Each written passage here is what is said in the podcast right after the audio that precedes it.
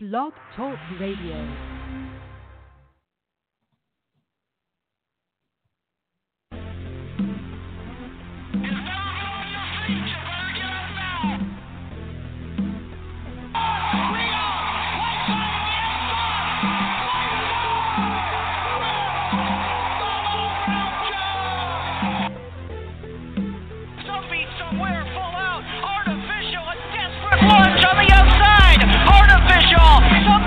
Somewhere, at the line, artificial, 147, world record upset in the pace. Creatine on the inside. Here comes Papagayo from Norway. And Papagayo on the inside takes the $1 million Yonkers International front.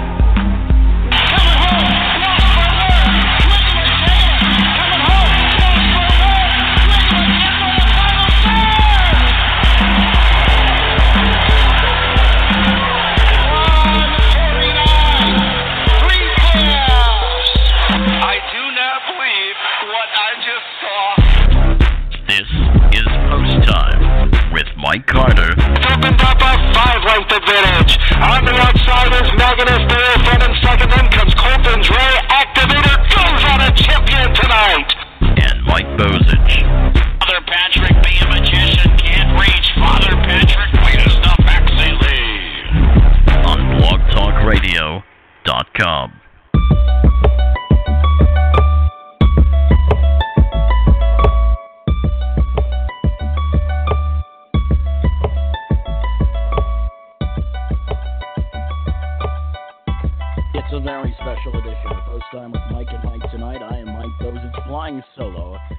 Post Time with Mike and Mike is presented by Bet America. Mike Carter is off tonight. Tonight it is a special report, as towards the bottom of the hour, we will hear about our industry through the eyes of potential race fans. That's right. I had a chance to sit down and talk with two people part of a generation that our industry badly needs to survive 30 somethings. People, one of them was 30, the other was 32. Alex Wersen and his fiancee, Pamela Epstein, young, educated professionals with discretionary income looking for things to do with their spare time. And just about a month ago or so, they attended a racetrack. Alex for the first time in a long time, Pamela for the very first time ever. And uh, basically, the question is: is what would it take for harness racing to make fans of people like them? So we figured we would take the question right to the people that we need to attract.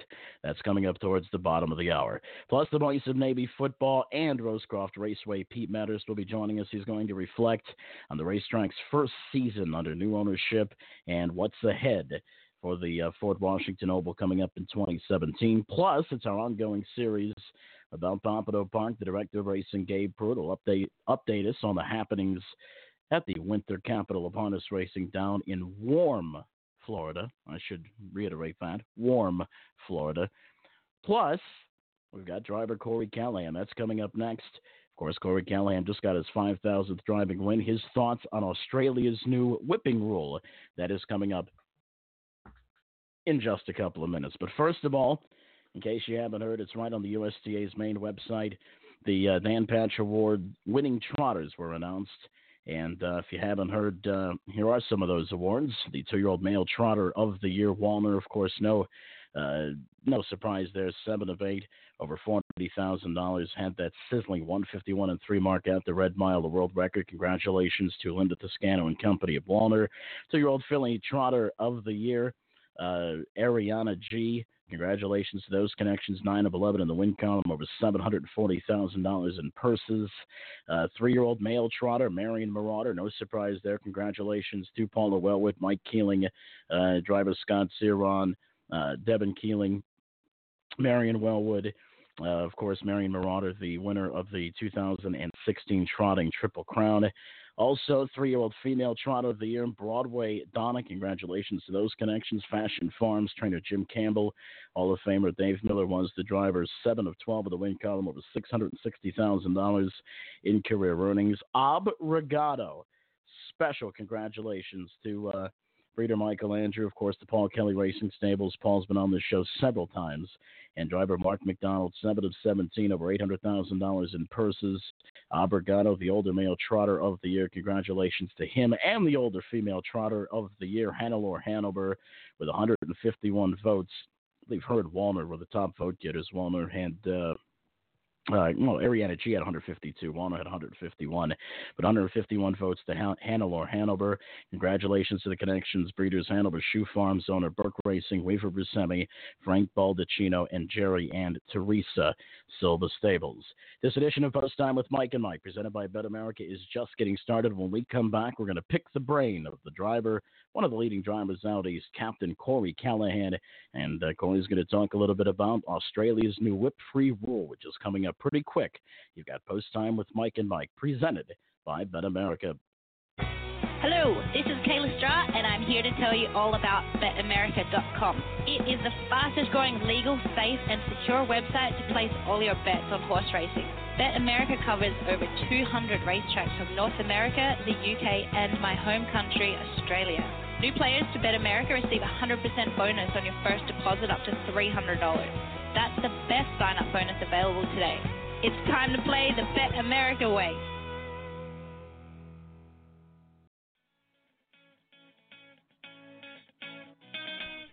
Here at the stable, our mission is to provide fair market for owners of yearlings while giving investors the most informative way to purchase all of or part of a horse. The stable will cater to all budgets by having an open fractional buying market and a flat rate billing system. At the stable, we aim to minimize the risk in buying and maximize the benefit of selling. Visit thestable.ca or give Anthony McDonald a call at 519 400 4263. That's 519 400 4263. It's thestable.ca.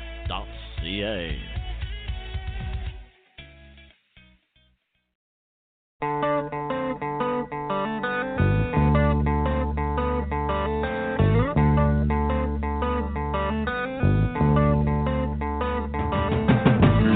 back on Post Time with Mike and Mike, presented by Bet America. Mike Bozich along with Mike Carter. Right now, we're joined by the one and only captain, Corey Callahan. Corey recently got his 5,000th driving. Well, I guess it wasn't too recently. It's about a month, month and a half ago. Corey, welcome to the program.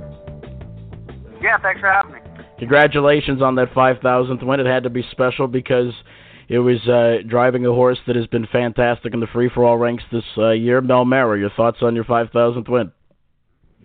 Yeah, it was definitely a good horse to win it on. Um, you know, I mean, sometimes you know, just luck of the draw, you could end up, you know, winning it on a on a cheap claimer or something like that. I mean, regardless, it's special nonetheless. But you know, to win it in a race like that on a horse like that, you know, it's it's something nice to have on the wall. Yeah, certainly. Corey, uh, the reason we want to talk to you, and this is uh, kind of a topic that we're going to discuss over the next couple of weeks as we move into 2017 here on Post Time with Mike and Mike. An article came out a couple of days ago that uh, Australia, uh, Harness Racing Australia, Geoff Want was uh, is the commissioner, I believe, that made the announcement that Australia in 2017 will go whip free. And we're going to bring in some drivers, try to get some of their thoughts. And uh, you are the first one, my friend. I want uh, to get your thoughts a little bit on uh, what they're doing over there.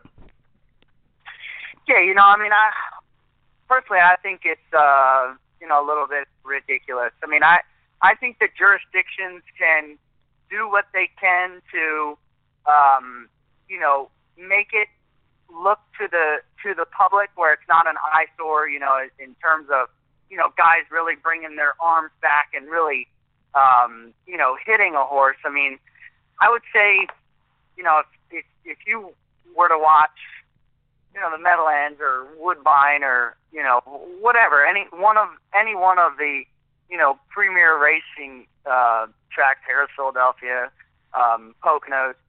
You know you're not going to see people beating on horses. And and when I was in Australia, I mean I never saw any you know really flagrant whip use. And um, and it's I think it's going to make for a very bad uh, you know um, product. You, what what the public is going to see. I mean, there's going to be a lot of loose line driving. Um, you know, a lot of people kind of bringing their lines up, and you know, the way I said it on Twitter was it's going to look like people driving chuck wagons out in the Wild West, like yeah, you know, like they just robbed the bank and they're trying to get out of there.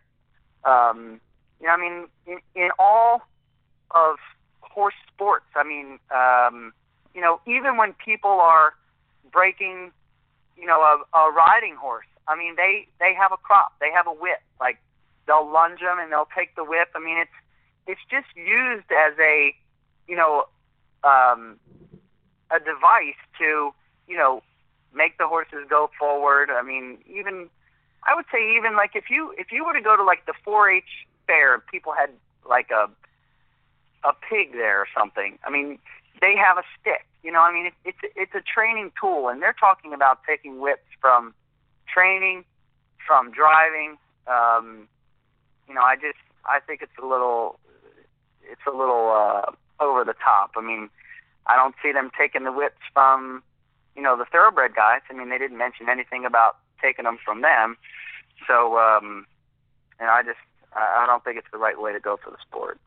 This is something, uh, if you read the article, this is something that was kind of six years in the making over there, and over that span of six years, they were cracking down a little bit, enforcing new rules, implementing new rules, and then finally we get to the uh, ban of whips. And here we go in the United States, where it seems like it's similar. I mean, over the last five or ten years, you've seen certain racing jurisdictions, um, you know, just implement rules.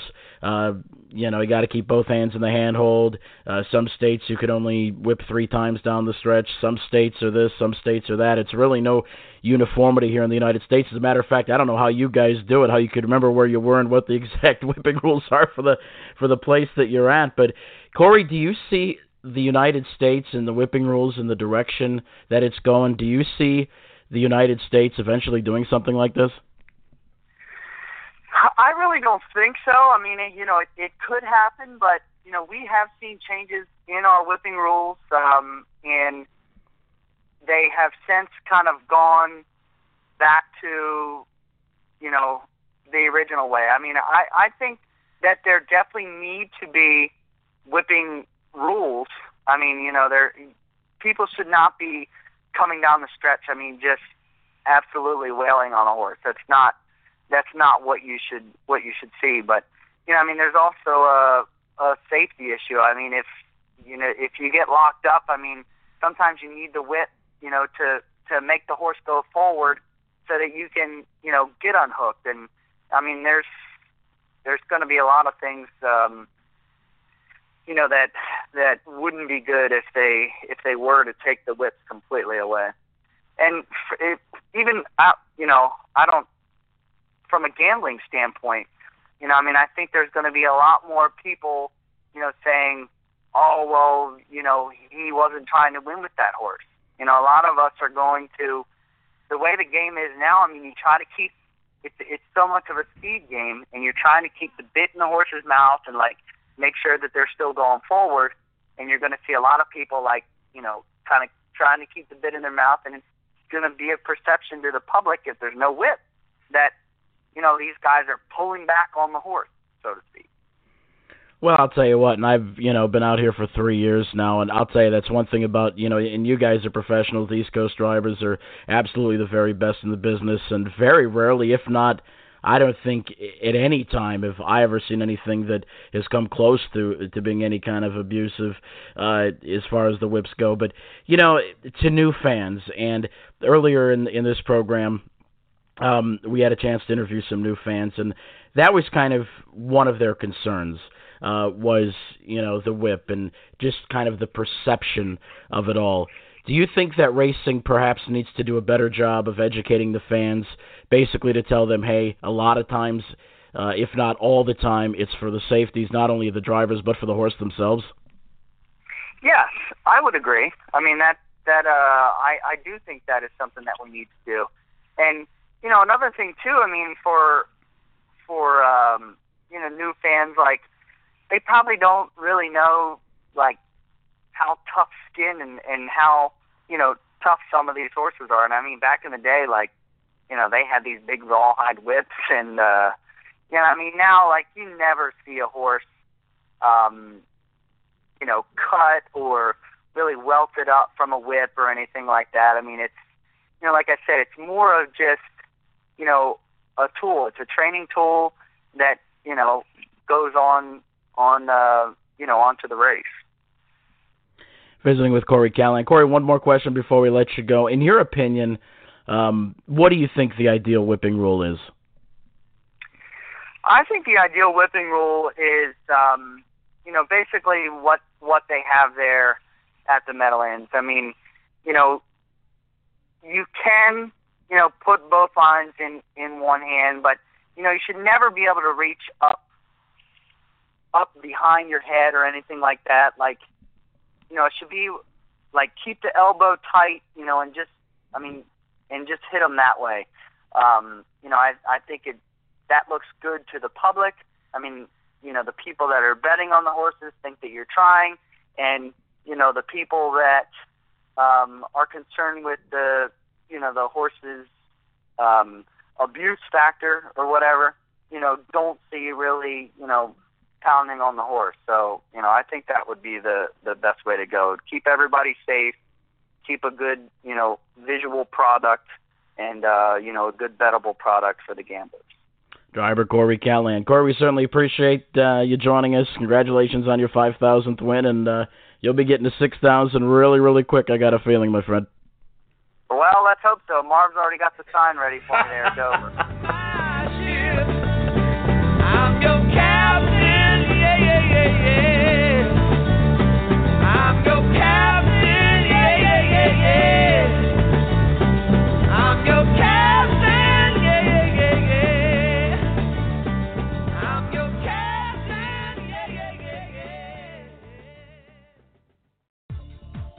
Embroidery Unlimited is a premier provider of quality embroidery, screen printing, and promotional products. Our commitment to quality and pride in our work is second to none. We focus on quality and customer service. For all of your stable or business needs, Embroidery Unlimited is the number one provider in harness racing. Give Jim Winsky a call at 508 485 5522. That's 508 485 5522.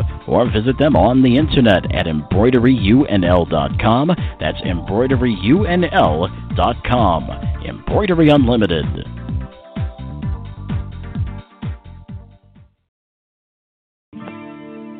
The New Vocations Racehorse Adoption Program places retired racehorses into approved monitored homes and transitions them into second careers.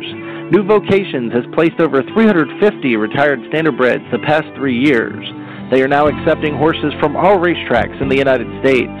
New Vocations has facilities in Ohio, Kentucky, and Pennsylvania and is expanding to New York. To learn more, visit newvocations.org and on Facebook at New Vocations Racehorse Adoption Program.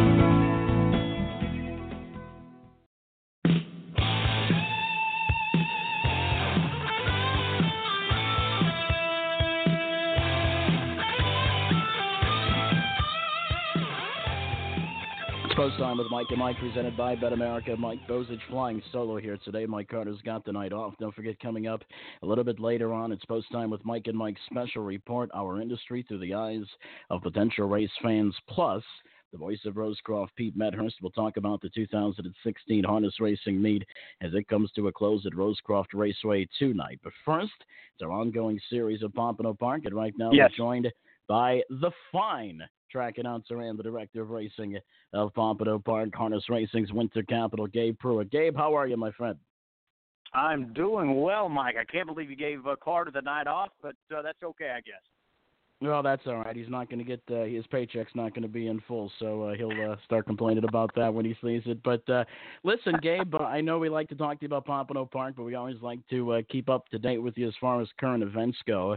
And uh, we just had a chance to talk with Corey Callahan about Australia's whip-free rule coming up later on in 2017, where they are banning whips not only during the races but also during training. What say you on this? You know, Mike, uh, I'm an enforce the current rules guy. You know, I don't think that that is a change that is necessary in the industry. However, I think that uh, we could do a better job of, uh, you know, enforcing some of our rules on the books. Um, so that would be where I stand on that. Yeah, I got to agree with you there. I mean, I think it's just enforcing the rules right there. I mean, you know, there are certain situations, especially after talking to Corey, there are certain situations where I think drivers need those whips for safety, not only of themselves, but uh, for the horses. But, Gabe, I do have to tell you, I was a little jealous because I saw you put on Twitter about an hour and a half ago. I thought I was the only one to get a Christmas card from the manager, and here I find out that you and everybody else got one too, so I guess I'm not alone. How good is the uh, manager at uh, at the Christmas card game? By the way, yeah, there's uh, there must have been many of those uh, put out, but um, great uh, racing fan, of course, and uh, yeah, that was nice to receive. Well, I don't know, I but th- something was wrong with mine because I I was jiggling it and jangling no check fell out, so uh, you must have got mine from the. You from know that uh, I didn't get that either. Actually, now that you mentioned it, uh, it must have still been in the envelope. Luckily, I think I saved it. I haven't thrown it away yet, so I have to double check tomorrow. I think Aiello got both of ours. Anyway, uh, it was a big weekend. Uh, it was a big weekend, uh, or big past week of racing at Pompano Park, Gabe, and uh, certainly one of the top stories that caught my eye was uh, trainer Mike Deters getting his 1,000th training win on Tuesday with Prairie Fortune, a horse who's just been on fire at Pompano Park. But what even made this win more special for him, Gabe, was the fact that uh, that was also Mike's first day of uh, chemotherapy and radiation as his uh, cancer uh, fight begins. Uh, your thoughts on Mike? Certainly, that was a, a big, big training win that particular day. So happy for him, uh, Mike. Uh, you know, he, he's a great guy, and uh, yes, he is battling some uh, some health issues at the moment. Uh, you know, he co-owns Prairie Fortune, one of the top horses in his barn. And of course, everyone that uh, follows South Florida racing knows uh, the Prairie horses, Lori uh, Poulin, of course, the uh, breeder of those. And uh, Lori and Mike just team up uh, Prairie Sweetheart, Prairie Panther, Prairie Jaguar, you know, Prairie Fortune. They've had so much success. And to see a uh, horse like that, uh, Prairie Fortune, that not only have tremendous success in the Florida bred uh, program as a youngster, but again, he won the Open Drive the other night. That was actually with the uh, 1,000th win. So it was great to see uh, see him get it done with uh, a horse that I'm sure means a lot to him. And uh, you know we're all rooting for uh, for Mike uh, to get through those battles that he's facing now. That um, you know are much more important than any battles that we uh, that we face at the track every night. So uh, yeah, it was great to see. Gabe, what else happened during the week at Pompano Park? Uh, I know you guys have had some carryovers, and you guys are pretty much at your full uh, week of racing now. You've reached uh, pretty It- much it your was- peak schedule. Tell us what's going on. It was our first five night uh, per week schedule, and it was uh, gambler's paradise to say the least, Mike. Uh, you know, I go back, I'm looking at some of these payouts. We had our first Saturday night of the season for well over fifteen hundred dollars in that Saturday night. We had a trifecta uh, that paid for two dollars, nearly seventeen thousand dollars. Now there was only one ticket out on that, but uh, again, uh, eighty some hundred change there. So a huge trifecta. That was actually in an amateur race. And then you Wow. fast forward to Sunday night. Um, the 50 cent pick four, the 50 cent pick five, both tax tickets. So you have found plenty of value on Sunday night uh, as well. Then on Monday night, we had a pool shot in the 50 cent pick five for 3,500 and change. Tuesday night, uh, the 50 cent pick four, just a couple of tickets out. It paid nearly $5,000 for 50 cents. And then if you didn't think all that was enough, but last night, a pool shot in the 50 cent pick four, nearly $9,000.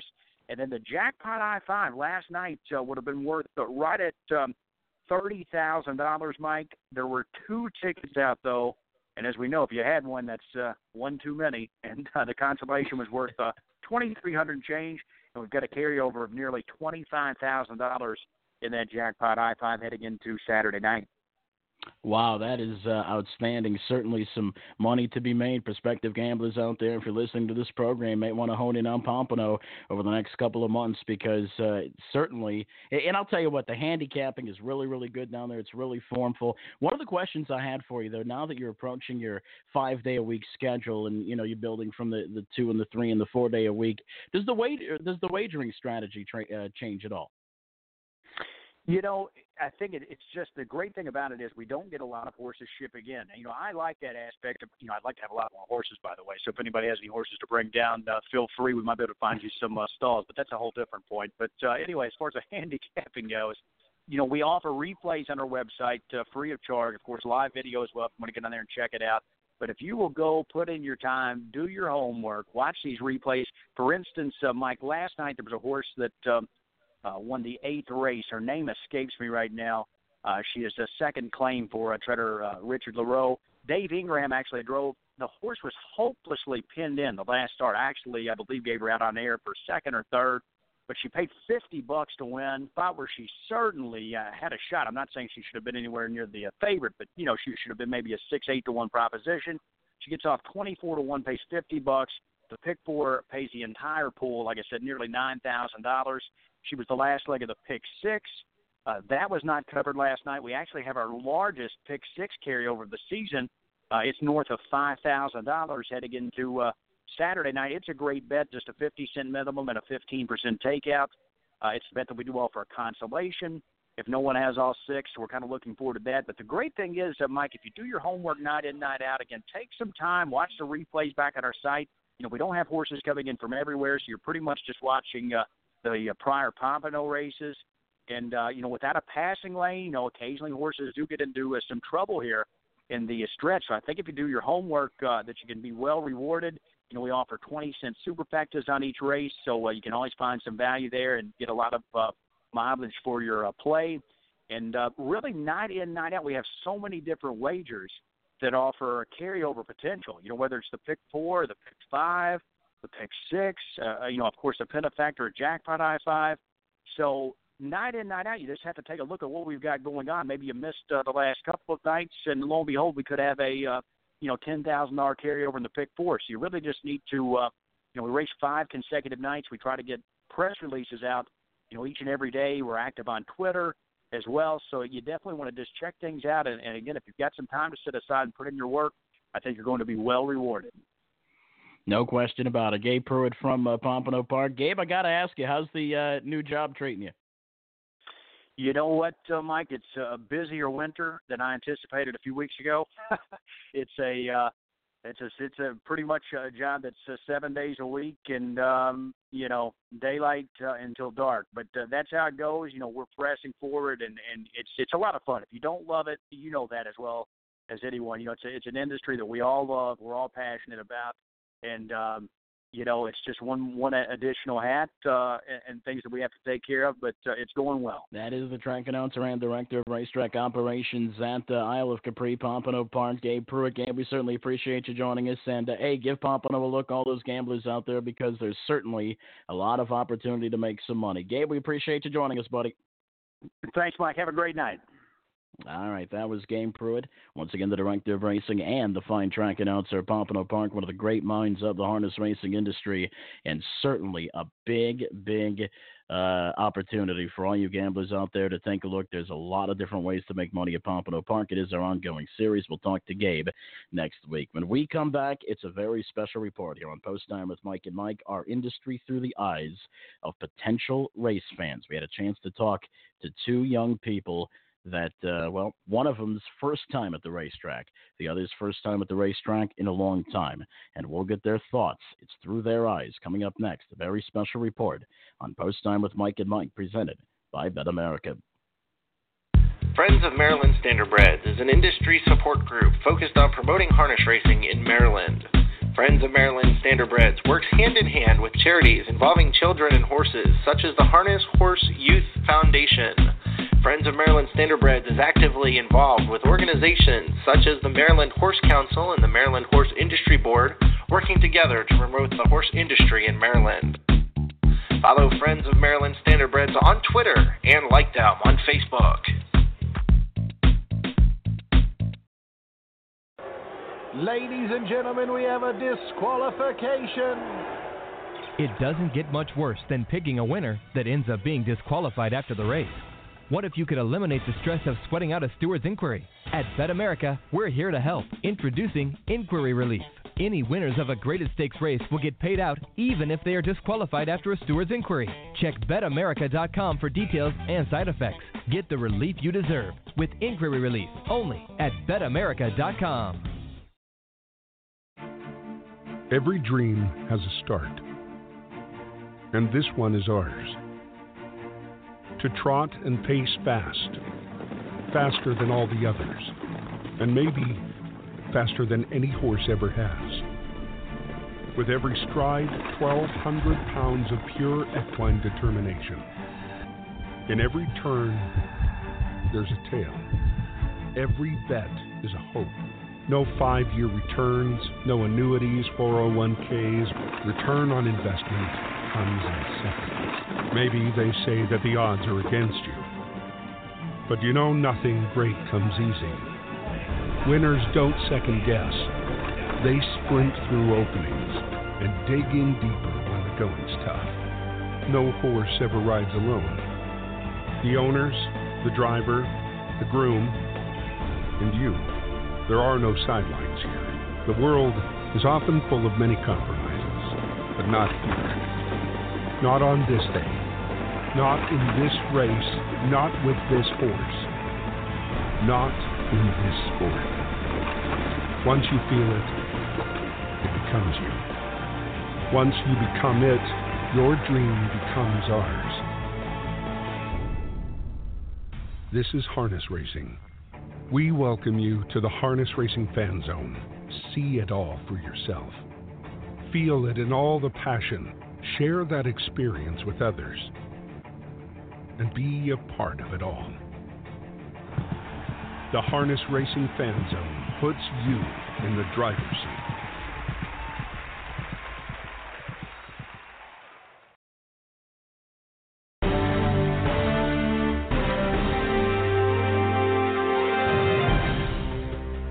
This is a special post time with Mike and Mike report.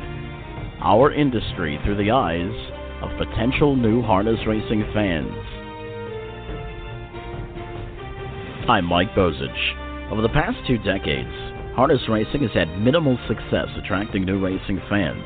Increased competition for the gambling dollar, lack of a continuous TV presence, and too few or ineffective marketing initiatives have all been to blame. Tonight, we sit down with two young professionals who know little about our sport Alex Wersen, a 30 year old professional musician, and his fiancee, Pamela Epstein, a 32 year old web developer. It was the first time in several years since Alex last went to the races. It was Pamela's very first time. Now, Alex, you mentioned that you have been to the racetrack in the past. It's obviously been a while Right. since you've been to the races. What do you remember from the days, well, not too long ago because you're only 30, but the days in the past when you used to go to the racetrack? What do you remember from the races then? Uh, where I used to go was definitely not a very glitzy track, and I remember it being. I was in the summer, and it was usually pretty crowded and a mixed bag of people there viewing and betting. And for whatever reason, one of the main things that sticks out in my mind are the little bet- betting ticket papers all over the place. it's kind of like peanuts on a old cowboy bar floor. And did you used to go to thoroughbred or harness racing? Harness. Harness, okay. I did go to some in college. There was a thoroughbred track that I went to a little bit, which is obviously very different. Without getting into your experiences, because we're going to really dive into the experiences that you and Pamela had Right. uh, about a month or month and a half ago when you went to the racetrack. But is when you went to the racetrack a month or month and a half ago, was it very similar to the experience that you used to have, or was it different? It was pretty similar, I'd say. I don't. It was a little different in just the venue, and it was a much more beautiful, newer track. And uh, where I went before, it didn't have the whole casino aspect, so that certainly changes it. Now, Pamela, I'm going to ask you. Uh, when Alex said that you guys were going to go to the races, what was the first thing that popped through your head? Did you have kind of like a a an image in your head of what you expected the races to be versus what they actually were? Um, not really. I expected it to be a lot of people just betting. Right. Um, the little difference that I had in my head versus when I got there was that it was a live track because you always see those movies where everybody's looking at the screens and betting and yelling at the TV. Um, it was that, but it's also live. Right. Um, so it was a little different, but I think I almost got it head on. So when you first walked in, did you guys have any idea of what to do first? Like if you wanted to, obviously you came for the races. Right. Um, did you have any idea of where to get the program, which is the roster of horses to bet on? Did you have any idea of where to bet? I think the program is probably you can see the people in their little kiosks. As I remember the program, right. and uh, but really, How to Pamela and I were talking like Yeah. when we first got there. If you were a completely a complete rookie to the whole thing, you'd be just spinning around in circles. Yeah, definitely didn't know where to go because you have the casino and then the outside where the track is. There wasn't anything or anybody even standing there to ask you, you know, why are you here? Are you looking for the casino? Are you looking for a place to eat? Are you looking for, you know, the track itself? So Are you looking um, for live tellers yeah. or a machine? Which I had never seen the machine aspect before. That's a difference than where I voted or where I bet before. It was all live tellers. Yeah, yeah, it wasn't like a Walmart where you look up at the signs and Right, you you see know the where to go. aisle number and what's in that aisle. right. When you guys saw the very first race, hmm um, what were your impressions of that particular race? What were your impressions of the horses racing around a circle? I'll throw this to you first, Pamela. Oh, well, I thought it was really cool. Just the jockeys themselves. Did I get that right? They're jockeys. Mhm. Uh, and the horses, and just how it all came together. Uh, when I first saw it, I had no idea what was going on, what the numbers meant on the board, um, why there was a car out on the uh, track with them, and everything. So I just thought it was fascinating. Uh, she didn't even know they were going to be sooks. yeah. Yeah. it was still really fascinating, but I wish I knew a little bit more about it um, to understand it. And as the race went on and the races kept going, Alex was able to explain it to me a little bit better. Now, obviously, Alex knew a little bit about it. Yes, Um, you knew nothing about it. nothing about it. So, say for example, if you were to go either by yourself or with a couple of people, a couple of your friends maybe that really didn't even have any idea of what was going on, would you have the ambition or the want, based on what you currently know now, to dive into it and to learn more about it, or no? I think I would, just because I thought it was so. Well, it was just so cool, just being there, the experience, and hearing the announcer and the horses go, and trying to, you know, which one's gonna win. And uh, I definitely would, but I think that if I went by myself or with a bunch of girls or whatever, people around us probably would have been really annoyed because we'd have been like, "What's going on? What's happening? Why is it doing it this way?" Um, so for anybody, especially a female that isn't that familiar with it, it would be helpful if there was somebody because it's like a stadium somebody maybe asking if you need help they see that you don't have a um, a pamphlet or anything oh here's a pamphlet do you know anything do you want to know a little bit more so just as a female i thought i could have gotten more out of it if i knew more Right. Alex, I'll throw this next one at you now. We'll talk about the good, and then we'll talk about maybe the not so good. Uh, maybe stuff that the sport can do to bring people like you guys in. Um, Alex, what did you think was cool about the race? Uh, I really, the venue was nice, especially from where I was used to being. And there's more to do in between races. Like I said, where I had been in the past, there was there was no gambling or no casino outside of betting on the races. So unless you went over and watched the simulcast races in between every race, you didn't really have much to do. Uh, the food was pretty good too. We actually ate there at the track, and uh, there's a lot more. To, I think there's just more to do at this particular track, but that's not horse related, which is probably what you want more horse related things. so, so you so you feel that there is plenty of it's comfortable. I really like it's. A, there's a lot of space. Um, it's a beautiful location. The track is beautiful, and So you so you feel that there is plenty to do or enough to do between races. What do you think about the time between races? Yeah, too yeah. long, too short? I'd say that I think that's the biggest thing is the time between races. I, I I was surprised that they didn't have more screens around, even if it was one central big screen showing other races happening. Or uh, I think one thing that would be very beneficial to everybody, including the track, would be something to make betting a little less intimidating. And I mean, you've got five, ten minutes between races. You could put up a whole thing about how to bet, even if it's just simple bets. But I've bet before, and we got up to that machine and were confused as to why I put in six dollars and it wasn't enough. or why there was a dollar left over and I couldn't get rid of it, or. Uh, but I do really like the machine aspect. I think that I think more machines the better, honestly, because you're not rushed. I know when you go up to a teller and you don't know what you're doing, it's really intimidating to try to figure out what you're supposed to say, what a box means, what a trifecta is. Whereas when you go up to the little machines, Mhm. which they had plenty of all over the place, Mhm. uh, you can kind of take your time and make mistakes and cancel out and see it all a little better. What did you think was cool about it, Pamela?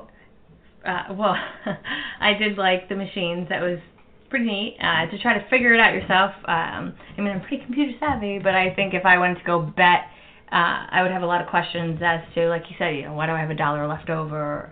Why aren't I able to bet on, you know, these races yet or any more or anything like that? Um, and there was plenty of food to eat. I did enjoy the food, and I'm a picky eater. And I thought there was a restaurant there and everything. And of course, the slots. More food and- would help. Yeah, more food, more selection, and Variety. in between, like I, I don't, I, I didn't.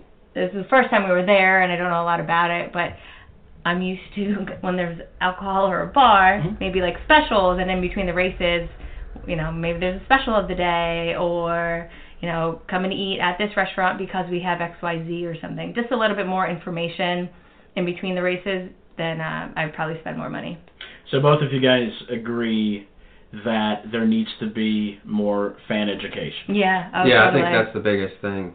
About what to do when you first get in there, where to go, where how to go to get the bet, program, what how you're to looking read. for in the horses, how to read a program. Mm-hmm. Really, like Pamela said, you'd see the horses come out and they'd have two numbers on them, and or a number and a letter or whatever it was. And Oh, yeah, it what took is us it, a like while to figure out that it was the of the race horse? number and the number of the horse, Yeah. right? So, uh, I remember that aha moment. yeah, and just the it's all very much set up for people that know what they're doing. Yeah. And especially in the day when we went where there weren't a whole lot of people, it felt even more kind of unsure, like what you were supposed to be doing, where you were supposed to be, when you were supposed to be. I'd say they could do a better job at announcing when the races are happening too, if you're inside. Because if you're not paying attention, you'll think you're on race six and suddenly be on eight or nine. Yeah, they Right. should have people walking around with those big buttons. Can I help you? With all that being said, the discussion we just had, would you guys consider coming back for a night out to the races? Oh Totally. yeah, absolutely. Yeah. It's a lot of fun, even with the standing around. There's that rush. I get it. Why Right. everybody likes to go to. There's that rush that you get, the excitement. And and in a sh- and I know we've discussed a lot of this, but maybe in a short answer, um, what can racing do to like if you were going to come out maybe once a year? What do you think the sport can do in general as an entertainment option to make you guys consider coming out more? Alex, if you want to start. I'd say really fill the time between the races because even though we were at a casino when we you could wander off and find something, you don't want to be leaving where all the excitement is, uh, and then that would then in turn get more people there. I think having obviously at any sporting event or event, you the more people, the more exciting it is. Pamela. I totally do agree during the time because between each race there's X amount of time. Um, I could You can only eat so much. Yeah, yeah. Or I could go in and say I'm going to check out the slots and then never come back because there's that time that I went upstairs. Um, but definitely more education. Uh, make it more exciting for me to be there by giving me the education of why I'm there, what I'm seeing. Um, let me understand it. So I do want to come back because now I know, wow, I know how a horse race works. So, according to our new prospective fans, we need things to do in between races. We need food and drink specials. We found out that racing needs to embrace technology. But one of the big things we found out is we desperately need fan education. How to wager, how to read the program, types of wagers, even the smallest things like horses warming up between races need to be explained. However, one thing, at least to me anyway, is that we have an exciting product. A product that is good enough to compete in today's world. For Post Time with Mike and Mike, I'm Mike Bozich.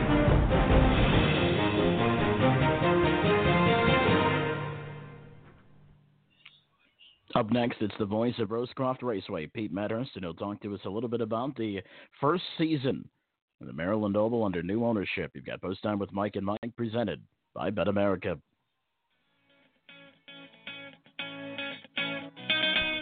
Here at the stable, our mission is to provide fair market for owners of yearlings while giving investors the most informative way to purchase all of or part of a horse. The stable will cater to all budgets by having an open fractional buying market and a flat rate billing system. At the stable, we aim to minimize the risk in buying and maximize the benefit of selling. Visit thestable.ca or give Anthony McDonald a call at 519 400 4263. That's 519 400 4263. It's thestable.ca.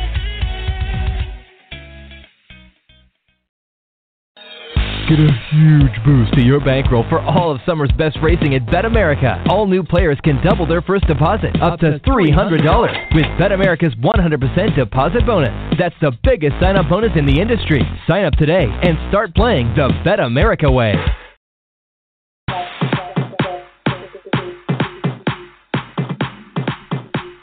We're back on Post Time with Mike and Mike, presented by Bet America. Mike Bozich, along with the track announcer of Rosecroft Raceway, Pete Medhurst. Pete, how are you, my friend? Mike, how you doing, buddy? Happy holidays. Happy holidays to you, and uh, everybody forgive the voice. Of course, we're taping this a day before because, uh, Pete, right now you're announcing the closing day of the 2016 harness racing meet at Rosecroft. We're going to talk a little bit about that, but first, uh, wanted to ask you last Saturday – uh, as you've been for uh, certainly the last few years, you had a chance to uh, call the Army Navy game. Of course, you're the radio voice of uh, Navy athletics, and I just wanted to ask you because that certainly has to be uh, one of the great American traditions, and that has to mean a lot to you, especially uh, emotionally wise, to to call that great event, huh? No doubt about it, and I think you know the the thing you have to always keep uh, in mind is you know exactly what those young people on both sides signed up for. I mean, uh, yeah, they're playing Division One athletics, but eventually, Mike, they're going to be, you know, flying planes, you know, commanding submarines. Uh, they're going to be Army Rangers. They're going to be Navy SEALs, pulling, you know, people like uh, Saddam Hussein out of, you know, holes in the ground so they can protect uh, our freedom and that uh, of the world. And I think as long as you keep that uh, in perspective when you're watching uh, the game and, and, and knowing that that's what those young people are going to be doing in the future, uh, it certainly gives you a much greater appreciation for what, quote, college football uh, was, used to be, and at least uh, for one Saturday during the course of the year, you know, we throw a lot of the big money out the window, and, and these two teams give us uh, college football in its uh, purest form. Yeah, certainly one of the great American traditions. Uh, Pete, uh, is currently announcing the uh, last day of the 2016 harness racing meet at Rosecroft, and and obviously going into the meet, Pete, uh, there was a lot of question marks. I think uh, everybody was cautiously optimistic about what the Stronach Group and and the Maryland Jockey Club would bring to Rosecroft, but I would certainly say that I think a lot of people have to be pleasantly surprised. Uh, going into the meet, Pete. Uh, before the meet actually started, what are what were some of the thoughts of uh, some of the people and uh, yourself going in? Well, I mean, I think a lot of time, I mean, a lot of the big question from the fans originally was, you know, hey, are they in it for the long haul? Uh, and and I think uh, every every bit uh, they are in it for the long haul. Um, these are people that are uh, proud horse business people, and you know, I, I think in, in many cases, guys like Sal Sinatra, Tim Ritvo, I think these guys uh, enjoy a little bit of a challenge. And uh, there's no doubt that Rosecroft uh, is a challenge from a horse racing business standpoint.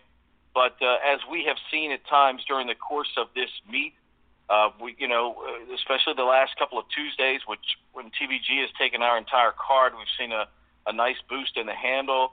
We had the Potomac Pace that you know, they the Stronach Group stepped up and said, "Hey, let's do this." I mean, you know, a hundred thousand dollar race at Rosecroft. I mean, all bets off, and the best horses, best older horses that were in training at that time, Shamballa, uh, Scott Zeron, Dave Miller, Tim Tetrick are all there driving.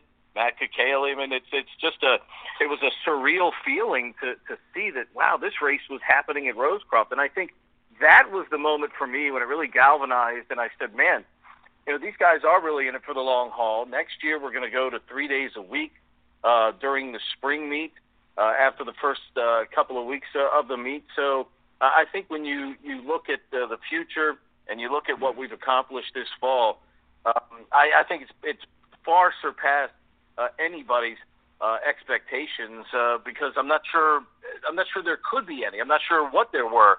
I'm not sure what you would expect. I think it was more about survival and and were were we going to be here uh, still at the end of the meet. Yeah, that one hundred thousand dollar Potomac pace, that was a great race and like you say, got the really good coverage from TVG. I mean social media was certainly buzzing.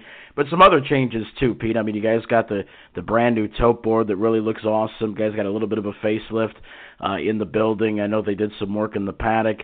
What were uh what were some of the reactions of the fans as they saw some of this taking place? I mean, a lot of the fans at Rosecroft is and I've called there many times, Rosecroft has a real solid fan base. They certainly have to be pleased with the changes going on. I think certainly it's a loyal fan base. There's no question about that. And I think, you know, I think the bigger changes will come now between now and spring when we open up. Now that uh, Stronach uh, has a, a full possession, they really didn't get possession uh, of the place until uh, late, right before the fall meet began. So I think even more change. I think the tote board has been universally uh, accepted. Um, you know, Gabe Prewitt uh, inquired to me about the about it because I think they're interested in doing. They would like to do something similar to that down at the Red Mile. And you know, I, I think that the tote board uh, was quite an investment. Laurel has one. And what I, what I what I liked was is they you know they basically treated us just like they do their Laurel property, and I think again that's another one of the uh, the things that you look at and you go, man, these guys are really serious about um, you know making this place, and I, and I think the fans noticed. I mean, the fans, I mean, you know, especially your diehard fans, they're the ones that know the place inside and out. In fact, sometimes they may know the place better than management because they probably go places that management doesn't go, like you know the concession stand, the restrooms, outside, you know, to watch the races. So they they do a lot of the. Your fans really probably can tell you as much uh, as anybody about your facility, and I think so far so good in terms of the fan reaction um, and, and that of the horsemen as well for uh, at least a, a start of getting things going uh, in a better direction back in the paddock and, and obviously uh, the ship-in barn area, which uh, let's face it, in, in most places are ship-ins now, and you've got to give the horsemen uh, something of a reasonable quality to ship into uh, if that's what it's going to be, if it's going to be a ship-in uh, type operation visiting with Pete Medhurst, the voice of Rosecroft Raceway. Pete, tell us about some of the action on the racetrack, uh, some of the leading horses, drivers, trainers, maybe some moments that uh, stuck out to you during the 2016 fall meet. Well, Tuesday night we honored Diamond Keeper as the Rosecroft horse of the meet, and um, what a year for this horse! 12 wins, 35 starts, uh, 23 wins over two years now, Mike. And I mean, you know, in, in this business, no matter where you're racing, winning is hard, and for a horse to be that consistent, uh, just a tremendous credit to Basil Sapienza, uh, the owner trainer, and uh, his regular pilot Roger Plant uh, for keeping him in position uh, against the very best on the grounds. I mean, he's in that winners over at Open Company uh, pretty much every week uh, at Rosecroft, and did not have to come down the class ladder. I think that's the most impressive thing when you do it against the very, best on the grounds, uh, week in and week out. Uh, that's the most impressive thing there. Our drivers' race is coming down to the last night of the meet. Russell Foster won the finale on Tuesday night to take a one-win lead over Roger Plant, 50 to 49. Uh, going into the final night, training standings, Brian Burton and Ken Schlotzauer. Schlotzauer's been a, a stalwart atop the training standings of the last few meets, but Brian Burton has had the meet of his life, and uh, they are tied with 17 wins. Joe Offutt is one back with 16 after a three-bagger on Tuesday night. They've really been buoyed by a lot of uh, fresh stock here of late that uh, they've purchased uh, at sales here uh, in the recent weeks. So I think that's the fun part too. I mean, you look at the you look at the competition, uh, you look at the the types of races that we've had. We've consistently, Mike, had an upper level race, either an open or a winners over And uh, Race Secretary Pete Handley, the last couple of weeks, has made it a Maryland special, where it was Maryland owned. So, you know, the Maryland horses, the Maryland horsemen, who are your bread and butter, you know, they get a chance to, to race for for that big money the last couple of weeks uh, of the meet. So, I think that's. Um, I, I thought that I, I think that's a, a great gesture, and to to see the types of horses we've been able to get. Um, and, and I think to see a, a trainer like Bruce Saunders bring a couple of horses down here uh, during the course of the meet, I think it kind of gives you an indication of, you know, a what they think of the track, the track surface. The track surface is phenomenal. It's one of the fastest five eighths mile tracks uh, in the country. In fact, I would probably put it up there right behind Pocono. Uh, quite frankly, uh, when all things are even weather-wise, uh, probably the number two five eighths mile track in the country, just because of what you can get out of it uh, from a speed standpoint. Uh, Rock and Roll Jet Buddy Bright's horse had uh, an unbelievable year here, uh, winning a couple of times in under 151. So, from my standpoint as an announcer, it's been a very exciting meet to call because of the quality uh, of the races and the good storylines that have developed uh, throughout the meet as well. One final question, Pete, before we let you go. Uh, not only uh, Rosecroft Raceway, but the state of Maryland, as far as harness racing is concerned, has really rebounded over the last few years. Of course, you have the racing at Ocean Downs during the summer. Uh, and I think you've already touched on it, but uh, I think we should revisit it. Uh, what's coming up in 2017, not only for Rosecroft, uh, Pete, but uh, Maryland harness racing in general? Well, I mean, I think here's the thing. I mean, the, the next step, in my opinion, is the horsemen have to. I think now that they see Rosecroft going to a three night a week uh, meet, the Ocean had terrific purses during the summer. I think if you're a Maryland horseman, I think you can. I think you can go invest in a better level of horse now. The one thing I will always say that has been a little bit of a detraction is, you know, we've had some people racing the same horses pretty much since we reopened a few years ago, and and some of them, quite frankly, are not that competitive. But the purses are so good now, Mike, that I think you can invest in a higher level of horse. I think the Offutts are a perfect example of that. They've, they've gone out and done that here over the last couple of weeks, and they've freshened up the barn a little bit. I think for some of these other trainers, it's time to freshen up your barn uh, a little bit. And if you do, uh, I think you're going to be handsomely rewarded because of the purses now that you're going to be able to race for starting in March at Rosecroft through the summer at Ocean Downs and then back in the fall again uh, at Rosecroft Raceway. So I think for a Maryland horseman, the time is now uh, to upgrade your barn uh, at the sales here uh, in the off season because I think there's a potential reward uh, for you out there. The Sire Stakes program's got um, more horses uh, coming, so you're going to see better fields there. You're going to see more full fields uh, in terms of the Sire Stakes. So invest in a, a young Maryland bred. I mean, uh, look at Cam's Rocket. I, I've never seen anything like it, Mike. It, doesn't matter whether he you breed him to a pacing mare or a trotting mare. No matter what it, it comes out, the horse seems to be able to go uh, because he has become a dominant sire on both the pacing and trotting side uh, in a sire stakes company uh, for Richard Hands. It's been one of the most unbelievable things uh, that I've ever seen. So uh, I think the time is now to go ahead and invest in a in a better caliber of horse. And you know what, Mike? You, you, you never know when you're going to get lucky. You never know when that horse is going to turn out to be that horse, and maybe a horse that at times you can sneak up the road to Chester or to Pocono or to somewhere else uh, if they outgrow uh, the Open on the Maryland level. So I think the time is is now to invest in something a little bit higher quality because I think you have a chance uh, for a reward down the road.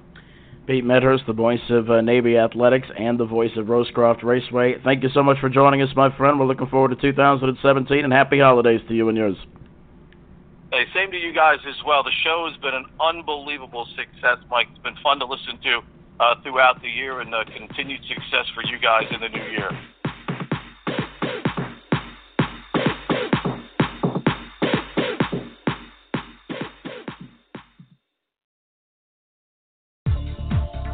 Embroidery Unlimited is a premier provider of quality embroidery, screen printing, and promotional products. Our commitment to quality and pride in our work is second to none. We focus on quality and customer service. For all of your stable or business needs, Embroidery Unlimited is the number one provider in harness racing. give Jim Winsky a call at 508 485 5522. That's 508 485 5522. Or visit them on the internet at embroideryunl.com. That's embroideryunl.com. Embroidery Unlimited.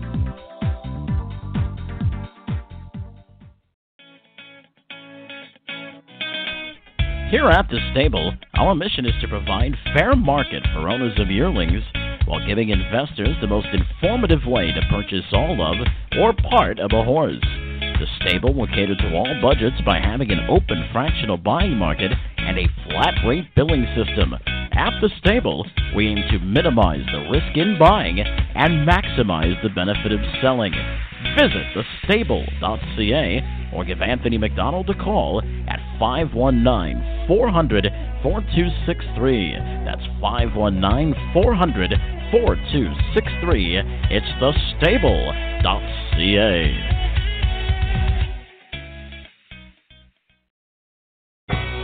Hey, I'm Chantal Sutherland Kruse and want to tell you all about BetAmerica.com. It's the coolest place to bet on horse racing on over 200 racetracks from America and around the world. New players receive a 100% bonus on your first deposit, up to $300. That's the best sign up bonus available today. It's time to play the Bet America way.